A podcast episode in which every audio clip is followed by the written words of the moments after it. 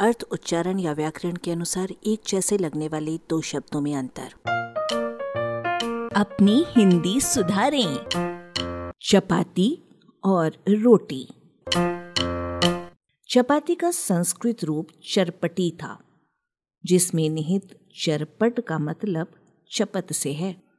मूल अर्थों में चपाती चकले पर बेली गई रोटी से भिन्न हाथों में चपत मार मार कर बनाई गई पतली रोटी है।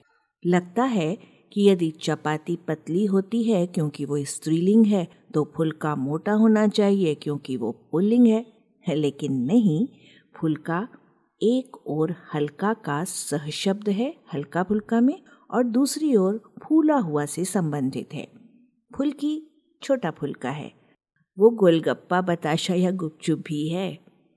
चपाता और फुल्का आदि का सिरमौर रोटी शब्द है, जिसका प्रयोग जीविका आदि के लिए भी होता है। इसे रोटी, कपड़ा और मकान में देखिए, रोटी कमाना में देखिए और दामाद बाबू अपने ससुर के यहाँ एक साल से रोटी तोड़ रहे हैं में देखिए। कुछ कोशकार रोटी के स्रोत के बारे में प्रश्न चिन्ह से काम लेते हैं, पर कुछ इसे संस्कृत रोटी और प्राकृत रोट से जोड़ते हैं। रोट रोटी का हैवी वेट रूप है और डबल रोटी यानी दुगनी रोटी खमीर उठाकर बनाई गई मोटी और फोकी ब्रेड है, रोटी है। इसे पाव रोटी कहने वालों को जानना चाहिए कि इसमें प्रयुक्त पाव शब्द के माने भी रोटी ही हैं और ये पुर्तगाली भाषा का शब्द है। अब पराठा और पराठी, कौन नहीं जानता कि ये रोटी के रईस रूप है और इनसे व्यक्त खाद्य पदार्थ को रोटी नहीं बनने दिया जाता।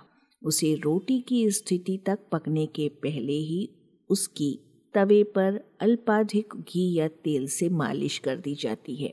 अंत पूरी और कचौड़ी से करें, जो पकने के पहले ही घी या तेल में डुबकी मारने के कारण रोटी से सबसे ज़्यादा दूर हो गई है।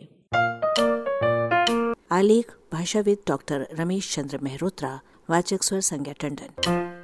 अरबा की प्रस्तुति।